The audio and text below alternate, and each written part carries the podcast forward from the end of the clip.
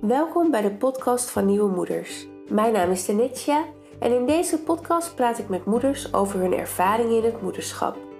De hormonen, het schuldgevoel, de frustratie, het wegblijven van die roze wolk. In de Nieuwe Moeders podcast vind ik het belangrijk dat we het eerlijke, rauwe verhaal vertellen over het moederschap. Want het is niet alleen unicorns en butterflies. In deze podcast wordt gelachen, worden ontroerende verhalen gedeeld en het meest belangrijke, het is een eerlijk verhaal.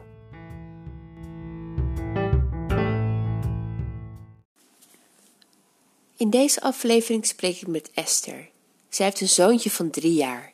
Haar zoon is te vroeg geboren, gelukkig helemaal zonder complicaties, maar na een tijd merkte Esther toch dat deze periode en de periode erna veel met haar deed. Ze kwam in een burn-out terecht. Esther vertelt openhartig over deze periode en wat zij heeft gedaan om hier weer bovenop te komen. Nou, Esther, welkom in mijn podcast. Ja, dankjewel. Hey, de eerste vraag die ik eigenlijk altijd stel is: hoe was jouw ochtend? Uh, mijn ochtend was uh, redelijk relaxed, uh, want ik ben vandaag lekker vrij. Dus ik hoefde alleen de kleine jongen even naar opa en oma te brengen, zodat ik nu lekker met jou in de postkaart kan kletsen. Ja, Dus, ja, eh, inderdaad. ik had een hele ontspannen ochtend eigenlijk. Oh, lekker. Zijn al jouw ochtenden ontspannen? Oh, zeker niet. Nee? Verre van. Verre van ontspannen. Nee, eh, eh, over het algemeen eh, hebben we redelijk een strak schema. Zeker als ik moet eh, werken. En mijn man eh, die is eh, de helft van de week vaak eh, voor zijn werk eh, buiten de deur. Dus dan ben ik min of meer eh, alleen. Ja. Dus dan is het altijd rennen en vliegen en heel strak eh, snel douchen, eten en eh, naar de crash brengen, de kleine man. En dan moet ik zelf weer eh, naar mijn werk. Dus dan is het wel altijd even een hectische ochtend. Ja, hè? En hoe laat staan Ja. jullie dan op? Daar staan wij kwart voor zes op. Dus eh, Wauw. het zijn vroege ochtenden. Heel ja. vroeg. Ja, en dan is de kleine man om tien over zeven op het werk, zodat ik de Randstad in kan om naar mijn werk toe te komen. Ja. sta ik maximaal vast in de file. Ja. Dus kan niet anders, anders ben ik weer niet op tijd terug. Nee. En hoe gaat het dan eh, op de terugweg weer? Hoe laat? Nou ja, dat, ja, meestal ga ik rond eh, nou, half vijf, kwart over vier, half vijf, eh, kan ik er een eind aan breien op mijn werk. En dan kan ik eh, op terug voor de file uit. En Ja. dan ben ik meestal rond vijf uur ongeveer weer thuis. Oké. Althans bij het kinderdagverblijf om die kleine man weer op te halen. Want die wil ik ook niet op het laatste moment ophalen. Zo'n mama wil ik niet zijn dat ik pas tegen zes uur, half zeven eraan kon rennen. Want dat is eigenlijk eh, ons rustmoment. En dat we gewoon even rustig kunnen eten. eh, rustig nog onze avondritueeltjes kunnen doen. Want dat blijf ik gewoon heel erg belangrijk vinden. Dat je even een moment van rust met elkaar hebt. Ja, hè? Eh, en gewoon lekker even in bad kan zitten. En lekker een boekje kan lezen zonder dat dat allemaal gehaast is. En Ja. hij ook heel gehaast zijn bed ingaat. Ja. Dat vind ik ook zelf niet fijn. Nee, inderdaad. Want hoe ziet dat eh, avondritueel eruit? Nou, dat is eigenlijk al vanaf een baby af eh, is dat hetzelfde gebleven. Eh, hij, is, hij vindt het heerlijk om in water te zijn, te ontspannen. Dat hebben we in, de beginperiode heel veel gedaan, zowel 's ochtends als 's avonds eigenlijk. om hem te ontspannen. En dat, dat kan hij daardoor heel erg goed. Dus Ja. dat is meestal lekker in bad en dan lekker ontspannen spelen. En mag gewoon lang duren. Dat hoeft ook niet eh, vijf minuten, tien minuten. Het is zoals hij het wil op dat moment. Ja. Ehm, en dan eh, daarna lekker eh, afdrogen en een boekje lezen, zingen. En de kamer door met de diertjes en zijn schilderij even gedag zeggen. En zijn muurschildering die hij heeft. En dan lekker slapen. En dan gaat hij lekker naar bed. Wat Dus, heerlijk. eigenlijk, dus eigenlijk is dat wat we er eigenlijk altijd een beetje in hebben geprobeerd te houden. En natuurlijk wijk je er wel eens vanaf, maar eh, we hebben wel altijd, eh, dat proberen we erin te houden, de rust. Ja, En natuurlijk zijn er periodes anders dat hij eh, wel zelf in slaap valt of iets minder goed, zoals nu, eh, omdat hij van zijn spenen af is. Mm. Geeft dat even wat onwennigheid en moet hij daar weer zijn manier in vinden. Maar we proberen toch wel hetzelfde aan te houden. En ja, gewoon proberen dat het weer terugvalt op het oude vertrouwde. En dan weet hij waar hij aan toe is. Hey, en hoe ben je zo op die, die manier gekomen dan van eh, eh, ritueel? Ja, dat ontstond eigenlijk. Ik vind voorlezen vinden we sowieso heel belangrijk. Ja, Ehm, en het geeft gewoon heel veel rust. En het is even een momentje één op één. Ja. Of het nou met papa of met mama is, dat maakt niet uit. Maar dan ben je echt even met hem bezig. Ehm, en wij hebben eigenlijk, omdat onze kleine man vroeg geboren is, zijn we altijd heel erg eh, bezig geweest met eh, lichaam op lichaam. Uh, dus wij hebben altijd heel erg gekangeroed. En ook op het moment dat wij thuis kwamen met, met onze kleinman, hebben we dat volgehouden. En nu nog vindt hij het heel fijn om even lekker tegen je aan te kruipen en bij je te liggen. Um, dus dat houden we er ook gewoon in, zolang hij dat fijn vindt. En niks is prettig om even te knuffelen met elkaar. Dus ja, waarom ook niet? Uh, Ja, hij is nu toch? 3,5 en hij heeft nog steeds de behoefte. Dus Ja. s ochtends ook, kruipt hij ook even lekker tegen je. Ja, ehm, dan eh, krijgt hij zijn rust en het is gewoon fijn. En, eh, ja. en hij geniet daar ook van en wij ook. Dus zolang het hij het nog wil doen, doen we dat. Ja, toch? Ja. ja, heerlijk. Ja, ja. Hé, want eh, nou, ja, je noemde het net zelf al, hè? Jullie zoon is eh, eh, te vroeg geboren. Ja. Ja, hoe is dat gegaan? Hoe, Eh, ja, heel onverwachts eigenlijk. ja, Eh, want ik had een hele goede zwangerschap. Ja. Eh, ik had eigenlijk nergens last van. Ik groeide gewoon normaal, niet overdreven. Mijn buik was ook nog niet heel dik of zo. En eigenlijk voelde ik me heel fit. Ik had heel veel energie. Zeker in de latere periode, zeg maar rond de 28, 29 weken, voelde ik me ook nog heel goed. En toen bij 30 weken ongeveer, toen eh, had ik voor het eerst eigenlijk eh, buikpijn, zeg maar. Dat, en toen zei mijn, toevallig had ik die avond eh, bij de verloskundige afspraak, die zegt, oh, nou, dat is bandenpijn, want hè, je gaat nu groeien. ja. Dus dat is niet raar dat, er, dat je nu even wat gaat voelen. Eh, achteraf bleek ik gewoon ingedaald te zijn. Oeh, Eh, want een week later braken mijn vriezen.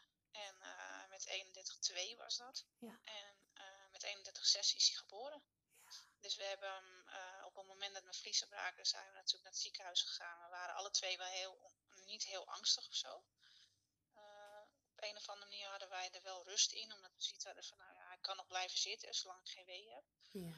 Ehm, dus we gingen naar het ziekenhuis toe en daar eh, was mijn verloskundige ook. En toen hebben ze me meteen aan de weeënremmers gegooid en eh, longrijping. En toen ben ik uiteindelijk naar academisch ziekenhuis overgebracht. Want dan moet je bevallen onder de 32 weken. Ehm, en daar eh, heb ik hem nog eh, tot zondag eh, bij 31,6 nog vijf dagen zeg maar, in me kunnen houden. Ja. En toen kwam hij echt. Toen was het, toen was het klaar. Maar ja, Ja. toen was de longrijping wel aangeslagen. Die moet 48 uur, moet dat, krijg je twee prikken. En dan houden ze ook nog met weerremmers er tegen. En daarna is het gewoon aan je lichaam van wat je gaat doen. Ja. En ja, dat is afwachten. En dan moet je overgeven, wat heel lastig is. Eh, want dat wil je niet. Nee. En dan heb je elke dag wel een groeiecho. En ze houden je natuurlijk heel erg in de gaten dat je geen ontsteking krijgt. En allemaal dat soort dingen. Ja, En zolang hij goed beweegt, is er eigenlijk niks aan de hand. En hij maakt, ze maken zelf natuurlijk hun vruchtwater aan. Maar mijn eh, lek zat zeg maar aan de onderkant. ja, En eh, mijn breuk. Dus ja, dan loopt het water elke keer als hij beweegt of jij beweegt, loopt het eruit. Dus dat is dan, in mijn geval was dat jammer, want had hij bovenin gezeten, dan had het wat langer kunnen duren misschien. ja, Maar ja, eh, hij er, uiteindelijk kwam hij er als een heel mooi mannetje uit, moet ik eerlijk zeggen. Ja. Ehm, eh, ik had me het ergste voorgesteld. Eh, ik weet niet of je die konijnen van de Chinees voor je kan halen, die Ja. in een vitrine. Nou, dat had ik een beetje in, in op mijn netvlies gepland. Ik denk, nou, het is gewoon fel over been wat eruit komt. En waarom dan?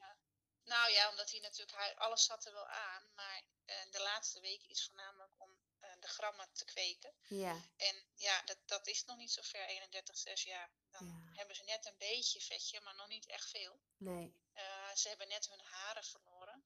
Eh, dus dat is het ook nog niet helemaal. eh, weet je, bij sommigen heb je dan nog echt haartjes erop. Dat viel bij ons ook wel mee, zeg maar, van die donsharen, Ja. die nesthaartjes. Dat viel bij ons ook wel mee. Maar ja, ik had gewoon het ergste in mijn hoofd. En het is ook gewoon ter voorbereiding voor jezelf, denk ik, dat Ja, dat mee kan vallen. En je hebt daar natuurlijk hele zware dingen, zie je daar in het ziekenhuis. Maar hij heeft het gewoon vanaf het moment dat hij eruit kwam, eh, heb je het heel goed gedaan. En daar zijn we gewoon heel blij mee. Ja, Eh, we hebben gelukkig geen complicaties gehad. Oh, En, eh, fijn. ja. ja, het is natuurlijk niet die roze wolk nee. die je wel zou willen hebben, Nee. maar die heb je niet. Want je kind komt uit je, je, dat wordt meteen weggebracht natuurlijk met de artsen. Om te controleren als het allemaal goed gaat. Dan zie je hem wel even natuurlijk, want ze laten hem wel zien. Het is wel anders als vroeger. En eh, dan gaan ze hem eerst controleren natuurlijk. Dan geven ze, ja, hij moest wel even aan de beademing in eerste instantie steun, uh, ondersteuning. Want hij ademde zelf wel al redelijk, moet ik zeggen. En dan krijgt hij natuurlijk een infuus, ja, allemaal antibiotica en codeïne. Omdat ze onder die, in die leeftijd kunnen ze wel eens in slaap raken, waardoor ze vergeten te ademen. Mm. Dus dat houden ze daarmee ja, in, ja, eigenlijk in stand dat hij wel gewoon blijft ademen. Dat hij niet te diep wegzakt. Uh, en dat is, uh, ja, dat is eventjes heftig. Want dan, ja, je wordt een beetje ziekenhuisminded. Hè? Je ja. hoort continu piepjes om je kind. Ja. En de hartslag wordt continu gemeten. Dus dat is heel raar.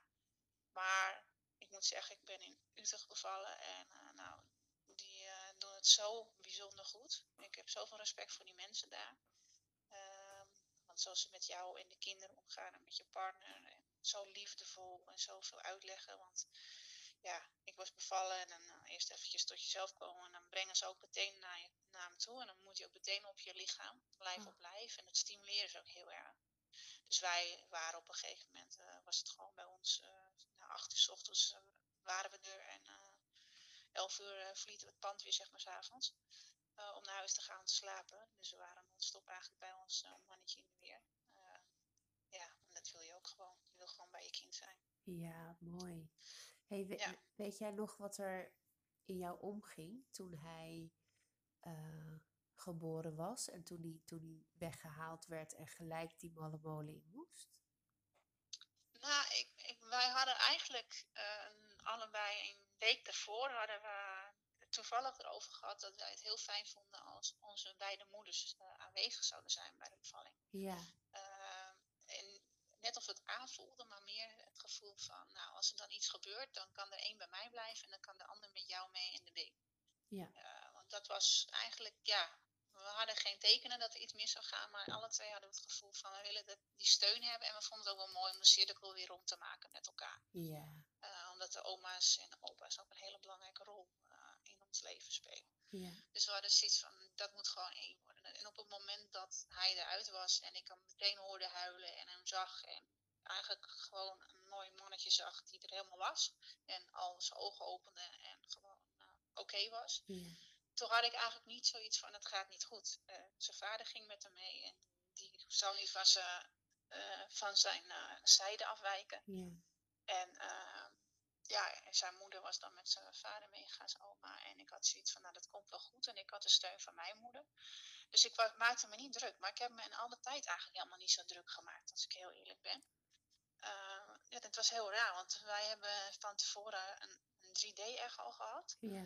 Uh, maar zodanig dat het wel uh, van het topje van zijn teen tot aan het kruintje van zijn hoofd werd bekeken of alles erop en eraan zat. Ja. bij de, dokter Papa toen de tijd. Uh, en daar waren wij heel blij mee. Dus wij wisten echt wel uh, dat het goed was, zeg maar, inwendig van hem. Ja. Dat het nu een kwestie van groei was en een kwestie van vet kweken. Uh, ja, dat, dat kan met de tijd. En dan moest hij gewoon zijn voeding voor krijgen. En dan hopen dat hij gewoon ja, het aankon dat, dat deed hij ook gewoon. We hebben ook nooit een moment gehad van dit gaat niet goed en arts ook eigenlijk niet. Dus er is nooit echt over bij ons gesproken rampscenario. Wat je wel heel veel hoorde in het ziekenhuis. Ja. Omdat kinderen gewoon uh, ja, veel slechter lagen. En hij lag gewoon heel goed. Ja. Uh, voor wat hij was. Ja. En dat zagen we ook wel. Want binnen een dag ging al zijn beademing eraf. En ja, weet je, dan... Uh, wordt het alweer een ander mannetje. Ja, die slangetjes zitten eraan natuurlijk. En ja. zuigen kunnen ze dan nog niet, hè, want die zuigbehoefte moet nog ontstaan. Ja. Dus dat, dat duurt ook nog even. Uh, maar dan, dan moet je gewoon, um, ja, op een of andere manier vind je daar je plek wel in. En ja, je gaat ook in een overlevingsstand, merk ik. Je ja. bent dan echt aan het overleven, maar ook aan het zorgen voor die kleine. En voor mij was de belangrijkste taak dat hij het goed deed, maar dat ook borstvoeding op gang kwam. Um, dus ik had voor mezelf wel een doel. En dat was niet de makkelijkste. Uh, moet ik eerlijk zeggen, als je dat zelf op gang moet gaan brengen. Uh, en dan uh, ga je gewoon daar helemaal in. Dus eigenlijk ben, heb ik mezelf helemaal aan de kant gezet op alle fronten. En ga je alleen maar in de automatische modus, ja, denk je in moedermodus. Ja. En je zit ook in een roes, denk ik. Ja. Je, zit ook gewoon, je bent ook wel in een roes bezig. Ja. Je beseft dat half, half ook niet, denk ik. Nee. Waar je in zit. Nee, nee, maar ik denk dat dat, dat is ook wat mooi van de psyche, hè? Dat, dat Ja. komt heel gedoseerd. Maar ben jij ook nuchter in het, in het dagelijks leven? Ik ben wel eh, relativerend altijd. Ik, kan het, ik probeer het wel altijd heel goed te relativeren en eh, ja, gewoon te zien zoals het is. Eh, maar ik doe wel heel veel uit mijn gevoel. Ja. Dat is ja, soms wel eens heel tegenstrijdig. Omdat je heel veel dingen wel heel erg kan relativeren en heel zakelijk kan bekijken aan de ene kant. Maar aan de andere kant werk je heel erg uit je gevoel. Dus ja, soms botst dat wel eens. Ja, En dat is eh, ja, ook in dit proces. eh, je bent zakelijk, want je denkt van in je hoofd van nou, het gaat goed. En je beschermt hem, hè, want je bent continu met bescherming bezig. Ook naar eh, de zorg die die krijgt, zit je bovenop. Althans, dat Mhm. zaten wij. Wij zaten boven erop. We vonden bepaalde dingen niet fijn op een gegeven moment. Dat we naar een streekziekenhuis overgebracht waren. Daar hadden ze een andere behandeling als in het academische. ja, Eh, en daar waren we niet tevreden over. Dus dan, ja, dan, dan word je een soort tijger met elkaar. En dan Ja. een soort leeuw. En dan, dan ja, pak je die zorg ook aan. Want dat moet je ook doen. Hè? Want je moet ook voor je kind waken. Want ja, ze zorgen toch anders voor jouw kind als dat jij doet. En als je dan ziet dat hij in zijn spuug ligt. Of er ligt nog verpakking van de infuus. Of van de zonde in zijn couveuse. Dat soort dingen. Ja, dat wil je niet houden. Nou, dat kan je of allemaal maar accepteren. En dat zijn wij niet. Dus Nee. dan ga je bepaalde gesprekken aan. En eh, ja, ik heb ook een pedagogische achtergrond. Dus dan heb je ook zoiets van, nou, in deze fase moet hij rust hebben. Want anders wordt hij overprikkeld in zijn hersenen. En dat is niet goed, want dan gaat hij weer achter, achter, ja, achterstand ontwikkelen mogelijk. Hè, als hij daardoor beschadigd wordt. Eh, er zijn hele onderzoeken eh, naar geweest. En dan lag er een, een tweeling op zijn zaal die verder waren en die juist geprikkeld moesten worden. ja, Uh, dus die hadden dan muziek, maar die, die jongetjes die waren ook uh, ergens getraumatiseerd. Dus die waren ook continu aan het huilen. En dat was begrijpelijk in hun situatie. Maar ja, dat wil je niet bij jouw zoon hebben dan. nee, Uh, die daar de couveuse naast ligt. Dus ja, dan ga je vechten. Ja. Tot, uh, tot de hoogste het moet. ja, Het is ook gebeurd dat hij uiteindelijk weer naar een andere zaal terugging waar het rustig was. Want we hadden zoiets van, we gaan hier niet een dag langer blijven zitten, geen uur. nee, Want we zien dat hij daar heel erg uh, door uh, overprikkeld wordt. ja, En dat, ja, dat is gewoon bewaken met elkaar. Maar ja, als je dat niet doet, dan, uh, ja, dan gebeurt dat niet. nee, inderdaad. Hey, en hoe, hoe was dit voor jullie relatie samen? Want het- Pittig? ja, ja, Ja.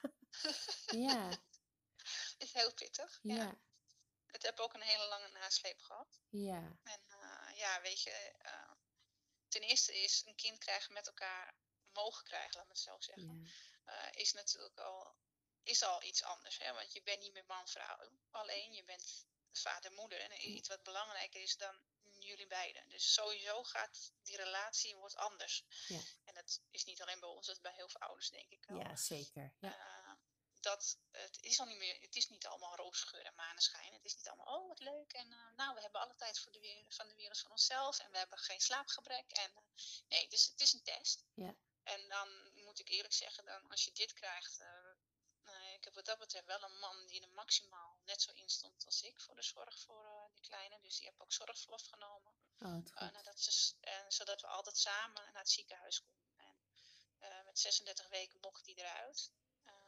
En toen was hij ook nog thuis. En daarna is hij pas weer rustig gaan uh, opbouwen met zijn werk. Ja. Uh, maar ja, het is wel pittig. Het, het, vraagt wat. En zeker ook de tijd daarna. Hè, want uh, ja, het is toch anders. Uh, je bent misschien, misschien was ik iets te beschermend. Nog meer als dat je het normaal hebt. Bij een ATM-kindje. Uh, en daarnaast ja, was het gewoon een mannetje wat heel graag bij ons was. Ja. Ja. Kon heel goed zonder ons zijn, hoor, want het is niet een eenkennig kind geweest. Het was wel een kind wat graag gewoon het lijfelijke contact had. En dat was voornamelijk s'nachts. Dus hij heeft ook heel lang bij ons geslapen in bed. Ja. Uh, op een gegeven moment. En uh, eerst in een wieg naast ons. En vervolgens lag hij uh, om ons toch een beetje de rust te geven. Vooral mij. Ja. S'nachts tussen ons in. En dat ging eigenlijk altijd wel heel goed. En ja, op een gegeven moment was dat gewoon uit zichzelf opeens weg. Want toen wilde hij naar zijn eigen bed. Oké. Okay. En dat was ook goed, want ja. toen was hij eraan toe. Ja. En nu nog hoor, af en toe wil hij gewoon weer bij ons liggen. Ja. Nou, dan mag dat ook, weet ja. je. Uh, ja. Ik ben degene die het meeste last van heeft, laat me het zo zeggen. Mijn man heeft daar allemaal geen moeite mee en nee. slaapt er niet minder door. Ik okay. wel. Ja. Maar uh, ja, als hij ziek is of er niet lekker of benauwd is, want dat is het enige nadeel, is dat hij vaak last heeft van zijn bovenste luchtwegen. Mm. En die zijn toch iets, ja, hoe zeg het, iets sneller geïrriteerd. Dus elk virus gaat bij hem op zijn bovenste luchtwegen zitten. Dus dan klinkt hij heel benauwd en dan denk je, oh, hij zit helemaal vol. Uh, nou, elke keer bij de arts schijnt dat mee te vallen, want zijn longen blijven schoon. Okay, ja. Nou ja, dat houdt wel in dat je s'nachts benauwd bent. Dus dan uh, is het maar één manier dat hij rust heeft. En dan is het toch bij uh, paps en mams. Ja. Of bij een van ons, dat een van ons bij hem ligt en de andere gewoon in een ander bed gaat liggen. Ja. ja, dat is niet anders. En daar staan we gelukkig alle twee wel zo in dat we dat ook niet erg vinden. Of dat de een zegt, nee, dat doen we niet. Of, uh, nee. En hebben jullie he hele bewuste keuzes gemaakt op dat moment? Um, uh, voor in je relatie? Of werden jullie echt geleefd? We werden geleefd. Want ja. naast het feit dat we een prematuur uh, mannetje op de wereld hadden gezet, zaten we ook nog met de bouw van ons huis. Oké. Okay. En die twee dingen is niet heel fijn. Nee, nee. Nee, dus uh, ja, dat was wel pittig. Dus we leefden echt wel heel erg, ja, uh, ja we werden geleefd door alles. Ja. Je, je bent ja, druk in de weer met iets te realiseren, een plek waar je met z'n allen gewoon lekker kan wonen straks. En daarnaast wil je eigenlijk ook genieten van het mannetje, wat je in zoverre probeert te doen, in zoverre dat dan kan. Ja. Um, maar uh, ja, er zaten wel heel veel randvoorwaarden omheen, of eigenlijk excessen eromheen, die mm. het af en toe beperkten. Ja. En uh, ja, uiteindelijk uh, ja, word je geleefd en ga je ook verder met het leven, natuurlijk met werk en alles. En dan ga je weer in je oude stemming met, een, met extraatjes. Ja. En dat, dat kost heel veel energie. Echt, hè? Want hoe, hoe was dat? Uh, ja, voor mij was dat wel. Uh, ik, ben mezelf, ik heb er heel veel van geleerd, laat maar zo zeggen. Ik ben me uiteindelijk ook erg tegengekomen. Mm. Uh, en hoe ben je ja, jezelf tegengekomen? Nou, na twee jaar uh, zo te hebben geleefd. Dus, ja. hard werken, ehm, veel werken, want ik werkte minimaal 36 uur. Ja. En soms wel meer, omdat het nodig was. Ja. Ehm, nou ja, het kind natuurlijk de opvoeding uh, soms een aantal dagen alleen moeten doen. Omdat mijn man natuurlijk uh, buiten huis werkt. Ja. Wat, wat, je, wat je ook heel normaal vindt, hè, want dat is niet anders bij ons. Dat, ja. is, dat, dat, weet ik nou eenmaal, dat weet je van tevoren. Uh, maar dat, dat vraagt wel het een en ander. En ik heb mezelf zeven maanden lang gekolfd. En daar kon ik, sloeg ik ook in door, want ik, mm. dat was het belangrijkste wat ik kon doen. De compensatie voor mijn gevoel. Mm. Dat, dat zie je niet op zo'n moment hoor, maar achteraf ga je er zo naar kijken. Maar ter Dus compensatie, ja, ter compensatie van wat? Dat hij te vroeg is geworden, want ik was heel boos op mijn lichaam. Mm. Heel boos. Ik snapte het ook niet, want er is niks gevonden waarom hij te vroeg kwam. nee. En ergens was ik heel teleurgesteld in mijn lijf, Ja, omdat ik uh, ja, altijd, weet je, ik in mijn lichaam, ja, ik wist altijd wat er aan de hand was, zeg maar, met mijn lijf. En uh, het was altijd dat ik op het moment dat ik, zeg maar, net zwanger was, wist ik het al. Uh, weet je, ik voelde al meteen aan mijn lichaam, oh, volgens mij is het raak. En eigenlijk altijd alles. Ik was altijd erg met mijn lijf en mijn geest altijd, probeerde ik altijd wel op één lijn te zijn. En ik, ja, ik was gewoon gezond en er was niks aan de hand. Ik rookte niet, ik dronk niet, deed geen rare dingen. Ik at bewust en weet je, alles eromheen probeerde ik goed te houden. En toch deed het lichaam niet wat hij moest doen, die zwangerschap voldragen. ja, Uh, en dat kon niet plaatsen. En dat snapte ik gewoon niet. En Nee. ook omdat ze niks konden vinden, geen ontstekeningen of wat. Dus dan uh, is het verwerkingsproces, uh, je kan het een beetje verwerken als een, zien als een rouwproces, denk ik. Mhm. Want je rouwt eigenlijk om een zwangerschap die je niet helemaal hebt kunnen voldragen. ja, Alleen zie je dat niet zo, want je bent natuurlijk aan het vechten. Ja. En uh, dan ga je over naar de zorg. En dan ga je over naar moeder zijn en vrouw zijn, wat je ook heel graag wil. En vooral ook mee wil doen in deze maatschappij. En ik ben gewoon een carrière-tijger wat dat betreft altijd geweest. ja, Ik hou, van, ik hou van werken, ik vind het heerlijk om te doen.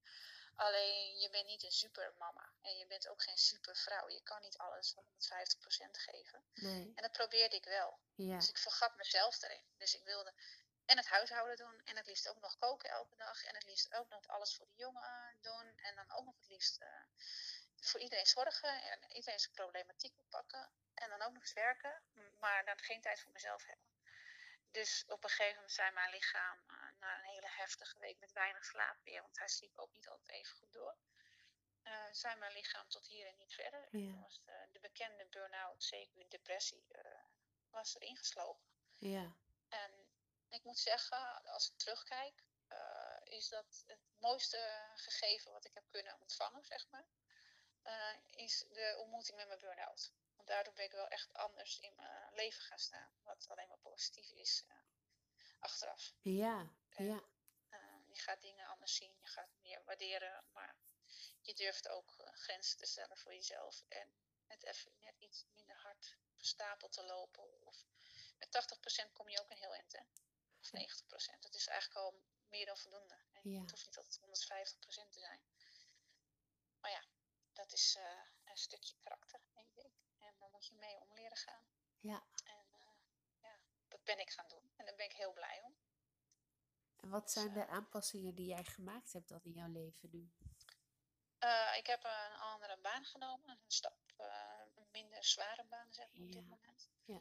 Uh, en daarnaast ben ik, probeer ik meer tijd voor mezelf, waar het mogelijk is, in te delen. Maar voornamelijk ook gewoon nee durven zeggen. Of gewoon tegen mezelf zeggen van, nou dat hoeft helemaal niet. Laat het maar even zo. Ja. Laat de boel maar even de boel. Of nee, het hoeft allemaal niet zo zo, zo goed op die manier. Of dat je het harder loopt dan uh, dat je normaal doet. Uh, ga maar even lekker zitten op de bank. Uh, die jongen ligt nou op bed en het is wel even goed. Neem maar even gewoon jouw tijd. En nog is het niet altijd even makkelijk, als ik heel eerlijk ben. Maar ik probeer wel gewoon een stap terug te doen. Ook gewoon dat ik dingen uit handen durf te geven. Ik, ik wilde ook alles regelen. Ik ben ook zo'n regel griet die alles wil regelen, zo'n controlfreak, noem ik Ja. mezelf ook wel even. Is dat ook En dat- jouw, jouw copingstijl? Dat gaan regelen? Ja, denk ik wel. Ja, hè? Want als ik dat gewoon ook, in mij. ja, want als ik dat ook hoor hè, van in, in het ziekenhuis en, Ja. en eh, nou ja, later ook wat je vertelt, dat jij heel erg in, de, in, het, in het regelen ging, in het, in Ja. het ja, controleren inderdaad van de situatie. Ja, dan heb ik het gevoel dat ik invloed heb, dat ik, dat ik de regie heb en dan krijg ik de rust. ja, Alleen dat is tot zekere hoogte goed. Maar als je dat heel erg in doorslaat, en dat, dat heb ik gewoon gedaan, dan zet je ook mensen buiten spel. Omdat je alles zelf wil oplossen, dat deed ik natuurlijk in mijn hoofd ook. eh, dan krijg je mensen ook niet de kans om je te laten helpen. En je gaat dan zelf ondersneeuwen, maar daardoor zet je je man buitenspel, je ouders buitenspel. Wie dan ook die jou de helpende hand wil bieden, ja, die, ge die geef je die ruimte niet eens. En eigenlijk zeg je gewoon, nee, je bent niet goed genoeg. Maar dat bedoel je helemaal niet. nee, Alleen omdat je zo in je eigen emotie zit en eigenlijk je eigen overlevingsstrategie van ik kan het zelf wel. Ja. Uh, ik heb niemand nodig op dit vlak. Uh, ja, is dat niet ver naar jezelf toe en ook niet naar een ander. Want je kan het niet allemaal alleen. En uh, zeker niet als je jonge moeder bent, of het nou een A-term een premature baby is, dat maakt eigenlijk ook niet uit. Uh, je moet gewoon ook mensen toelaten om je te helpen. Je hebt af en toe even die dag voor jezelf nodig, of is het maar een uurtje. Uh, je moet af en toe gewoon even lekker uh, het vertrouwen hebben in een ander dat hij het ook goed doet. En misschien anders dan dat jij het zou doen, maar dat wil niet zeggen dat het niet goed is. Dus ja, weet je, ik was altijd maar bezig om het rooster rond te krijgen, zodat die jongen zo min mogelijk naar, naar anderen hoefde. En dat was meestal naar mijn moeder of één dag naar het kinder- en dagverblijf. ja, Maar voor de rest was het eigenlijk allemaal maar thuis uh, in de vertrouwde omgeving, of bij papa of bij mama. ja, En ja, je, en dat is toch wel een dingetje hoor, moet ik zeggen. En daar, daar groei je in uiteindelijk. En dan laat je het op een gegeven moment anders los. Maar ja, uh, het zit wel in je aard. Alleen, ik ga er nu anders mee om. Ik probeer uh, daar nu niet zo starm in te zijn en het ook gewoon los te laten. En soms gaat het beter als de ene gaat het beter als de andere keer. Maar ja, uh, er zitten ook positieve dingen aan hoor, als je zo zit, in elkaar zit. Zeker, tuurlijk. Je valkuil. Ja, maar dat is altijd, hè. Kijk, dit is jouw manier van Ja. met het leven omgaan, dus dat is helemaal Ja. goed. Maar inderdaad, eh, en, en dat merk je natuurlijk in eh, situaties, hè, erge situaties in je leven, zoals jij hebt meegemaakt, dan, eh, ja, dan kan die ook heel goed werken, die copingstijl, maar hij kan inderdaad ook doorslaan. Nou, ja, dat heb jij dus eh, ondervonden met die burn-out Ja. dan, ja. Ja, Ja, en het is, dat is niet, uh, ja, weet je, in het begin toen je van het fenomeen burn-out hoorde, dacht ik, ja, natuurlijk, burn-out. ja. Het is allemaal wel, weet je wel. Mensen met een burn-out, zo'n modegril. En eh, Ja, ja, weet je, zo gekgerend denk je dan. Totdat je er zelf in terechtkomt. En het is gewoon eigenlijk dat je lichaam gewoon echt helemaal op is. En dat Ja. is een heel raar gegeven, moet ik zeggen hoor. ja, Dat je gewoon, als je een kwartier inspant, dat je gewoon een half van buik moet komen omdat je een kwartier iets hebt gedaan. ja, Ik ging een stukje fietsen en dan was ik helemaal af. ja, Nou, dat, dat dacht ik echt van, man, dat deed met twee vingers in mijn neus voorheen. Wat is dit? En allemaal dat soort rare dingen. Maar uiteindelijk word je daar, vond ik, want ik heb ook meteen hulp gezocht hoor. Het was al voordat ik in die burn-out kwam, maar had, had ik net voor mezelf besloten, ik ga minder werken, want ik voel dat mijn lijf moe is. En Ja. ik merk gewoon dat ik vol begin te raken in mijn hoofd. Dus dan had ik bewust al zoiets van, ik doe even een stapje terug. En ik wil eventjes met iemand praten daarover. Dus dan heb ik ook eh, zelf een psycholoog opgezocht. Puur even om het weer even op een rij te krijgen. Van waar zit ik nou? ja, het is Gewoon goed. zelf aard, ik zat op bezet en ik wist niet meer wat de tussenposes eh, stappen waren van haar, zeg maar. Nee, Er was zoveel op dat moment in mijn hoofd gaande dat ik even niet meer het op mijn rit had. Eh, maar niet zodanig dat ik er heel angstig van was. Maar ik had zoiets, ik moet gewoon even praten met iemand die eventjes de hoofdlijnen weer pakt. ja, ja, En toen- dat werkte ook heel snel, moet ik zeggen hoor. Dan was ik weer heel snel alweer op de rit. Maar ja, dan, kost, dan merk je pas wat zo'n stresshormoon in je lijf doet. En het is natuurlijk niet van even een half jaar. Dat heeft bij mij achteraf gezien al, denk ik, vier jaar tot vijf jaar is dat op gaan bouwen. En dat komt gewoon op een gegeven moment tot een explosie. En ik denk dat ik nu sinds, nou pak een beet, anderhalve maand pas weer voor dat ik denk van, nou dat stresshormoon, dat is weer normaal aan het worden. Want ja, het bleef hoog zitten. Ik merkte, ondanks dat ik weer aan het werk was en gewoon weer mijn dingen deed normaal, merkte ik wel nog dat steeds dat stresshormoon nog steeds heel hoog zat. En dat merkte ik vooral met sporten. Dat ik gewoon echt zo'n explosie af en toe had, dat ik gewoon helemaal niks meer kon. Maar ook geen spierpijn aanmaakte Mm, op een of andere manier, wat heel apart was. Eh, en dat is sinds kort, eh, merk ik gewoon weer dat ik daar wel last van krijg. Dus dat is voor mij wel weer het, het positieve. Ik denk van, nou kijk, hey, het stresshormoon dat gaat ook weer weg. ja, Dus dat is een goed teken. ja, Dus Ja. dan ben je weer, eh, je lichaam ook weer helemaal oké aan het worden. ja, Maar ik moet, me wel, ik moet me wel blijven bewaken, maar dat heeft ieder. ja, voor slaaptekort of wat dan ook. Dat is gewoon echt, eh dat is voor iedereen slecht. En dat merk ik ook. eh, ik, ik kan niet meer weken zonder slaap. Eh, dat ik elke week een eh, gebroken nacht heb, wekenlang, dan dat eh, trek ik niet meer. En dat kon ik altijd wel heel goed handelen, maar dat, eh, dat is niet meer eh, aan de orde. Dus ik moet wel, als ik een paar nachten slecht heb geslapen, dan eh, moet ik even ondersteuning thuis vragen. Dat ik even een nacht door kan slapen. ja, inderdaad. Ja, dat je weer even tot rust kan komen. Dat is gewoon heel belangrijk. Slapen. slapen is, ja, zeker. Dat is hartstikke Heel belangrijk. belangrijk. Ja, ja weet je, en, en moeders die hebben sowieso een, een chronisch, eh, zeker in het begin, slaaptekort. Ja. Hè, maar als jouw lijf inderdaad eh, ja, de- eh, gewoon heeft gezegd, ja, nu, nu is het klaar, Ja. dan eh, ja, heb je ook wat minder reserves natuurlijk. Ja, en dat, dat bouw je wel weer op. Maar je merkt gewoon, ja, je wordt ook wat ouder natuurlijk. Ook. Maar ja, sowieso, ik denk dat, dat moeders maar ook vaders tegenwoordig, want ik ken ook heel veel vaders die eh, heel erg goed meedoen in de zorg voor hun, eh, hun kind. Eh, wat anders is misschien als eh, voorheen. En die hebben daar ook onder te lijden. Weet je, omdat ze de nachtvoedingen doen of dat, dat ze een kindje hebben wat niet lekker doorslaapt of toch even wat die extra aandacht s'nachts heeft. Of ja, dan zie je gewoon van dat het gewoon heel veel doet met jonge ouders. Dat heel veel mensen niet bij stilstaan dat het niet allemaal maar leuk is. En dat er echt wel momenten zijn dat je denkt van, "Pff, wilden we dit echt nou zo graag? ja, ja, ja, ja, ik hou zielsveel van hem, maar kan ik hem niet gewoon even één dag even niet hebben? Of zo? Of, eh, kijk, je, je hebt allemaal wel momenten dat het even voorbij komt, denk ik. En ja, wie het niet heeft, die hebben heel veel geluk, denk ik. Die hebben gewoon echt een hele kind wat alles doet zoals het boekje. Maar 9 van de 10 pakt zijn eigen pad en dat is heel normaal. Het zijn allemaal eigen karaktertjes. daarom. Maar Ja, ja, ze hebben ook allemaal hun fases waar ze doorgaan. En kijk, je, we zitten nu weer heerlijk in die peuterpuberteit. En Ja. zeker weer naar de kleutertijd. Nou ja, eh, maak je buik, eh, borst maar nat. Maak wat je dat borst betreft, maar nat, want, eh, inderdaad, Ja, ja, want ja. poeh, ik moet zeggen, we hebben af en toe aardige strijd. ja want, hoe, want, want, want hoe gaat het nu met hem? Want je zei van, nou Ja, ja, hij goed. heeft... Ja? Ja. Ja. Ja. ik moet zeggen, hij was al vrij snel op gewicht. het uh, normale gewicht, uh, wat hij moest zijn. Hij groeide heel hard in het begin, dankzij de borstvoeding onder andere. Ehm, die we hem gelukkig konden geven. Ja, ja. Uh, want kennelijk doet je lichaam daar ook wat voor. Want wij vrouwen schijnen dus premature voeding aan te maken. Jouw okay, lichaam past okay. zich aan. Dat wist ik ook niet, maar dat nee. werd mij toen verteld. En het was ook echt, je zag het ook echt aan die melk die ontstond op een gegeven moment. Die echt heel vet was. En het bleef ook voorlopig heel vet. Uh, totdat, en dan, dat bouwt, dat doet je lichaam gaat daarin mee of zo. Bijzonder, dus we waren hè? heel blij. Ja, dat is heel, heel bijzonder. Ja. Uh, dat dat gewoon zoveel doet eigenlijk. Dat je lichaam dat ook op een of andere manier aanpast aan de natuur. En het is gewoon een goede eter altijd geweest. Wat dat Ja. betreft is het gewoon een heel sterk, voor de rest mannetje. Hij is heel, heel motorisch, heel sterk. Uh, heel sportief. Maar er zit ook echt een kop op. Het is echt een vechtertje. Ja.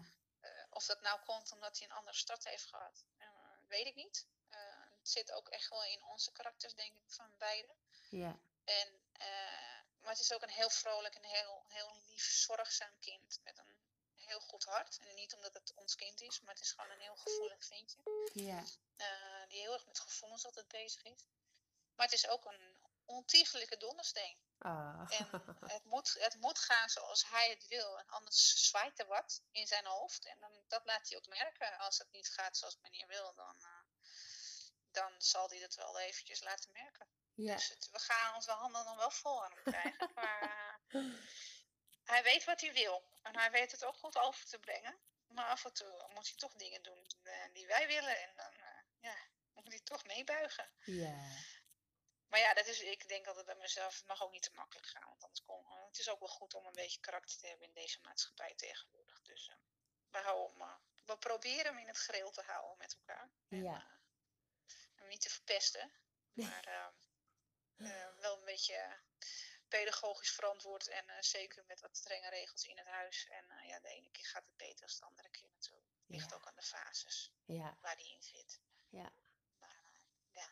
We, gaan het, we zien het wel, hoe die zich ontwikkelt. We proberen hem de handvaart te geven en de mogelijkheden die wij hebben om hem te begeleiden. Maar uiteindelijk moet hij het zelf gaan doen. Uh, wie hij wordt. En daar heb je geen invloed op, behalve hem steunen en uh, hem te begeleiden. Ja, zeker. Ja. Dus we zijn heel benieuwd. Ja, en ik, maar ik, ik, ik snap zo goed uh, dat als je kindje zo'n start heeft gehad, dat je gewoon blij bent dat hij lekker bij de hand is en dat hij lekker hè, kan, van zich af kan bijten en uh, het gewoon zo goed doet, gewoon zo stevig in de wereld staat. Ja. Ja, ja en af en toe, we waren gisteren uit eten en dan zijn er grotere kinderen en dan is hij dan mag je nog wel even iets meer voor zichzelf opbouwen in de zin van dat hij gewoon mag zeggen, mag ik meespelen? Of yeah. ik wil niet dat je dat doet, hè? want dan, dan zie je nog wel, maar dat heeft elk kind. Hè? Dat, is, dat is niet aan dat premature, dat is gewoon hun manier van ontwikkelen en hij is gewoon jonger dan de rest en dan snappen ze nog niet alles. Nee. Uh, maar wat ik heel erg belangrijk vind is dat hij gewoon echt met respect omgaat met. Ja. En dat hij, het is, het is af en toe een beetje een Leo, zeg ik ook wel eens, lomp en onhandig, want hij is gewoon, hij heeft heel veel kracht. Ja. En als hij dan knuffelt, kan het wel eens zijn dat hij een kind knuffelt en dat ze met z'n tweeën omvallen omdat hij gewoon zoveel ja. kracht heeft.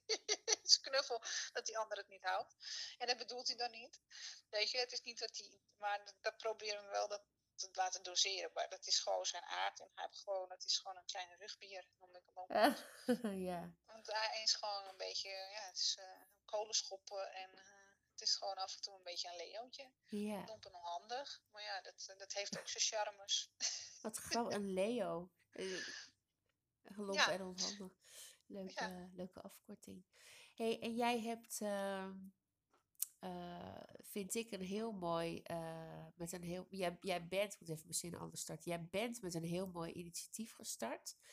Ja. Jouw luiertaarten. En daar heb ik jou ook uh, leren kennen, zeg maar. Daar ken ik jou ook ja. van op Instagram. Uh, kun je daar iets over vertellen? Ja, het is eigenlijk begonnen ooit met een babyshow van een vriendin van ons. En toen ging ik me verdiepen in een luiertaart maken. En toen merkte ik eigenlijk dat het een stuk ontspanning bij mij bracht. Maar ook vooral uh, weer even de leuke kant van zwanger zijn belichten in mijn gevoel. Ja. Omdat je met iets bezig bent voor iemand die zwanger is. Ja. En uh, het is natuurlijk iets heel bijzonders dat je het mee mag maken. En ik vond het zo leuk om gewoon zo'n luierdtaart op te bouwen en iets persoonlijks erin te doen voor die persoon, wat die persoon heel erg leuk vindt, of een knipoog naar zijn beroep of wat dan ook. Uh, en uh, ja, het geeft gewoon heel veel vreugde even. En ergens heb ik dat soms, uh, doordat ik een, ja, in mijn burn-out een beetje zat, en het was een beetje aan het einde van de burn-out dat ik daarmee begon. Um, ja, heb, gaf het me heel veel ontspanning en even een momentje van nergens aan hoeven denken. Maar ook gewoon ergens mee bezig zijn van een nieuw leventje en de vreugde weer van het zwangerschap. Wat ik eigenlijk ja, op een cruwe manier heb afgerond. Want mijn baby shower was een welcome home party, zeg maar. Want mijn baby shower was, was nog niet geweest, maar mijn kleine was er wel, zeg maar. Um, dus ja, het is een fenomeen, dat baby shower. Maar het heeft bij mij wel wat gedaan. Omdat je dan ja, dat eigenlijk niet mee hebt gemaakt. Uh, en dit geeft gewoon iets heel positiefs. Dus ja, vandaar uh, dat ik dat een beetje heb aangeboden toen op een gegeven moment op Facebook als, uh, als een dienst, zeg maar, voor mensen die dat graag wilden tegen een kleine vergoeding hè, voor het werk wat erin zat. maar voornamelijk ook voor de reis, de kilometers die je maakt om de producten te halen. Ja. En dat ben ik nu een beetje aan het opzetten, luier taart te maken. Enerzijds een stukje bezigheids- ontspanningstherapie, maar anderzijds is het ook ontiegelijk leuk en word je er heel vrolijk van om te maken. En uiteindelijk heb je iets heel leuk staan. Iets heel creatiefs waar je een ander heel erg blij mee maakt. En uh, tot nu toe uh, is iedereen heel erg uh, enthousiast die hem uh, bij me koopt, zeg maar. Ja. En ook degene die hem ontvangt, krijg ik altijd wel positieve berichten weer van. en ze laten hem ook wel redelijk, redelijk lang staan, want dan gebruik ik hem vaak maat 3. Dus daar kunnen de moeders en de papa's dan nog een tijdje van genieten. Ja, leuk. En dat is joh. een beetje te streven. Ja. ja. Ja, hey, en wat, want stel nou dat, dat iemand nu luistert en die denkt van, oh leuk, dat, uh, dat wil ik wel. Uh, want waar, uh, waar ben jij gevestigd? ik, ik woon zelf in Assen-Delft, ja. in, ja, zeg maar in Noord-Holland.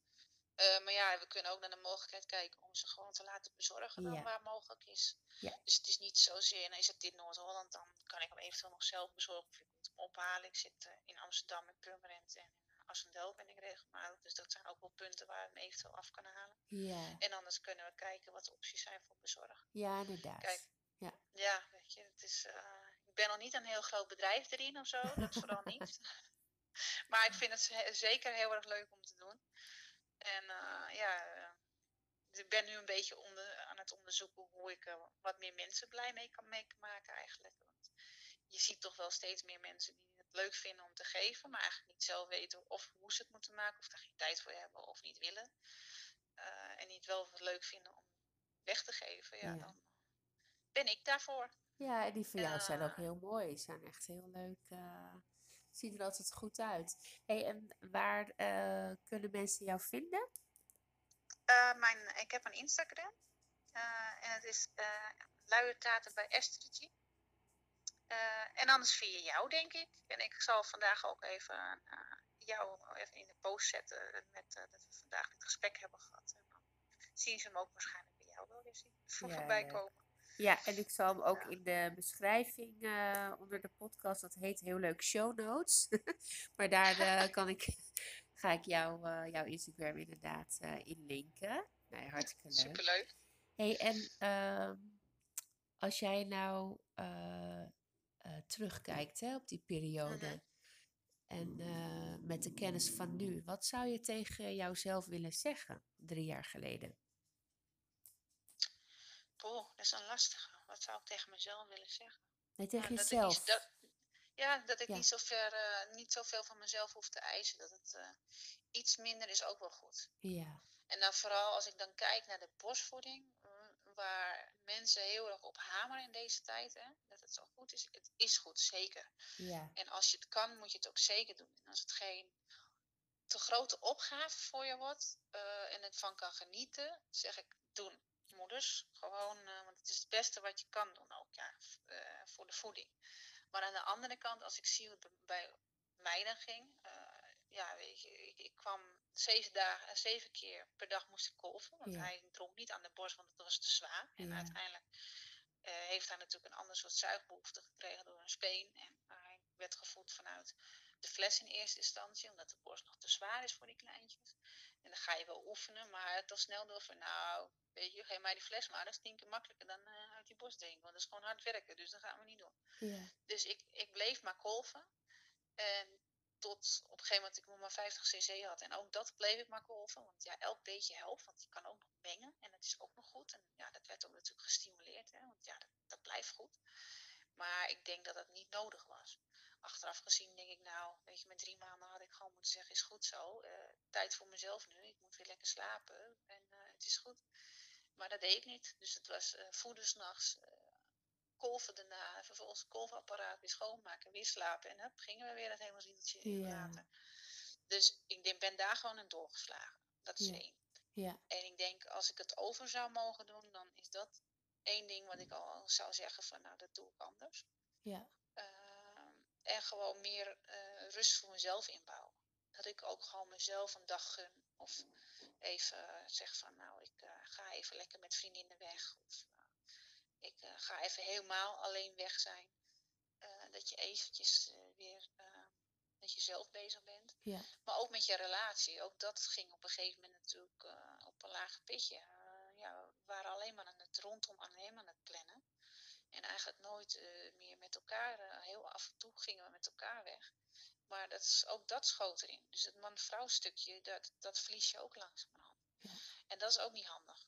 Want ja, alles neemt dan af. En dan is een burn-out, helpt daar ook niet aan mee hoor, moet ik eerlijk zeggen Nee, nee. dan heb je al helemaal uh, geen oog voor een ander. Dan ben je op een gegeven moment zit je in je eigen proces en dan ben je blij als je daaruit kan komen.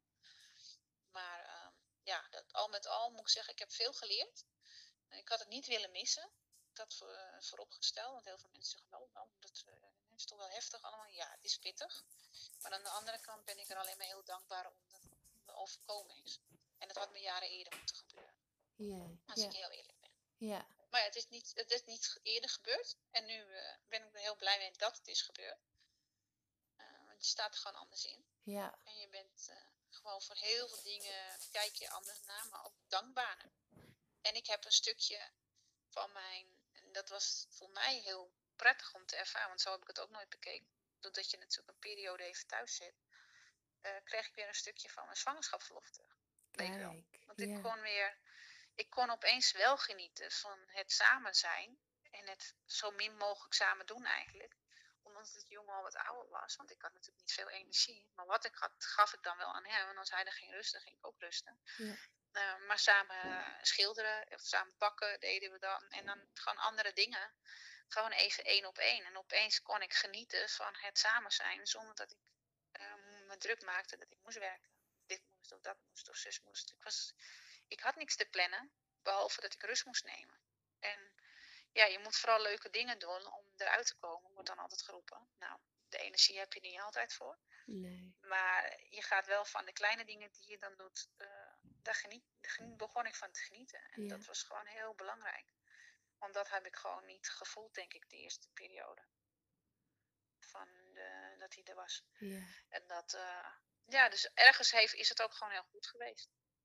En uh, ja, uh, je moet het positieve eruit halen, zeg ik altijd. Uit elk negatief iets. Dat is zeker waar. Jij bent ook goed te relativeren, zei je al. ja. Hè? Dus dat, uh... Nee, maar ja, weet je, je kan heel doemdenkerig zijn. Ja. En dan wordt het alleen maar zwaarder. Ja. Maar uiteindelijk leef je maar één keer. En uh, als het goed is. En uh, moet je het beste ervan maken. En ja, uit elk negatief iets haal je iets positiefs. Want, dat is zeker ja, neg- ja. Het zijn vervelende dingen die soms je overkomen. Maar dat wil niet zeggen dat het niet goed is. En Nee. dat het soms niet nodig is. En, uh, ja, sommige, sommige, gebeuren, sommige dingen gebeuren ook met een reden, denk ik dan. En het is niet dat ik heel gelovig ben of dat soort dingen. Maar ik heb wel het gevoel dat dingen op je pad komen omdat het zo moet zijn. Ja, ja. En, uh, en ja, daarom, ik zeg ook, hij heeft ons uitgekozen. En ten tijde van dat ik al zeg maar in het ziekenhuisbed lag, toen nam hij eigenlijk al de regie.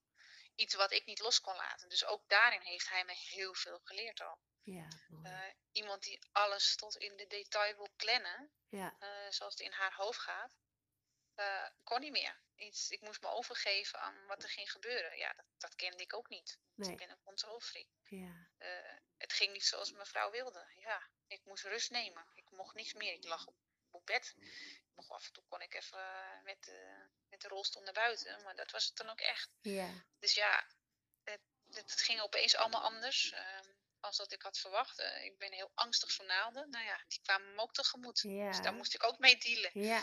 ja. Dus ja, hij heeft me eigenlijk al vanaf het moment dat hij in mijn buik zat heel veel geleerd. Ja. Uh, of ik nou wilde of niet. Ja. En ook dat is heel mooi. Ja, ja mooi. Ja. ja. Mooi dus, dat je het ja. zo kunt zien. Ja, zeker. Ja. Nou, Nou, ik, uh, ik wil je bedanken voor je openheid. nou graag gedaan. Bedankt En, voor het gesprek. uh, ja, graag gedaan.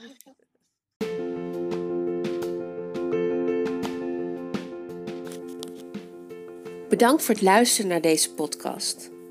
Heb je nou een vraag of wil je doorpraten over hetgene wat je net gehoord hebt? Stuur me een berichtje naar info@danitjacoaching.nl.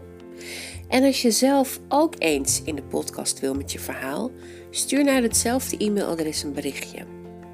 Nou, bedankt nogmaals en graag tot de volgende keer.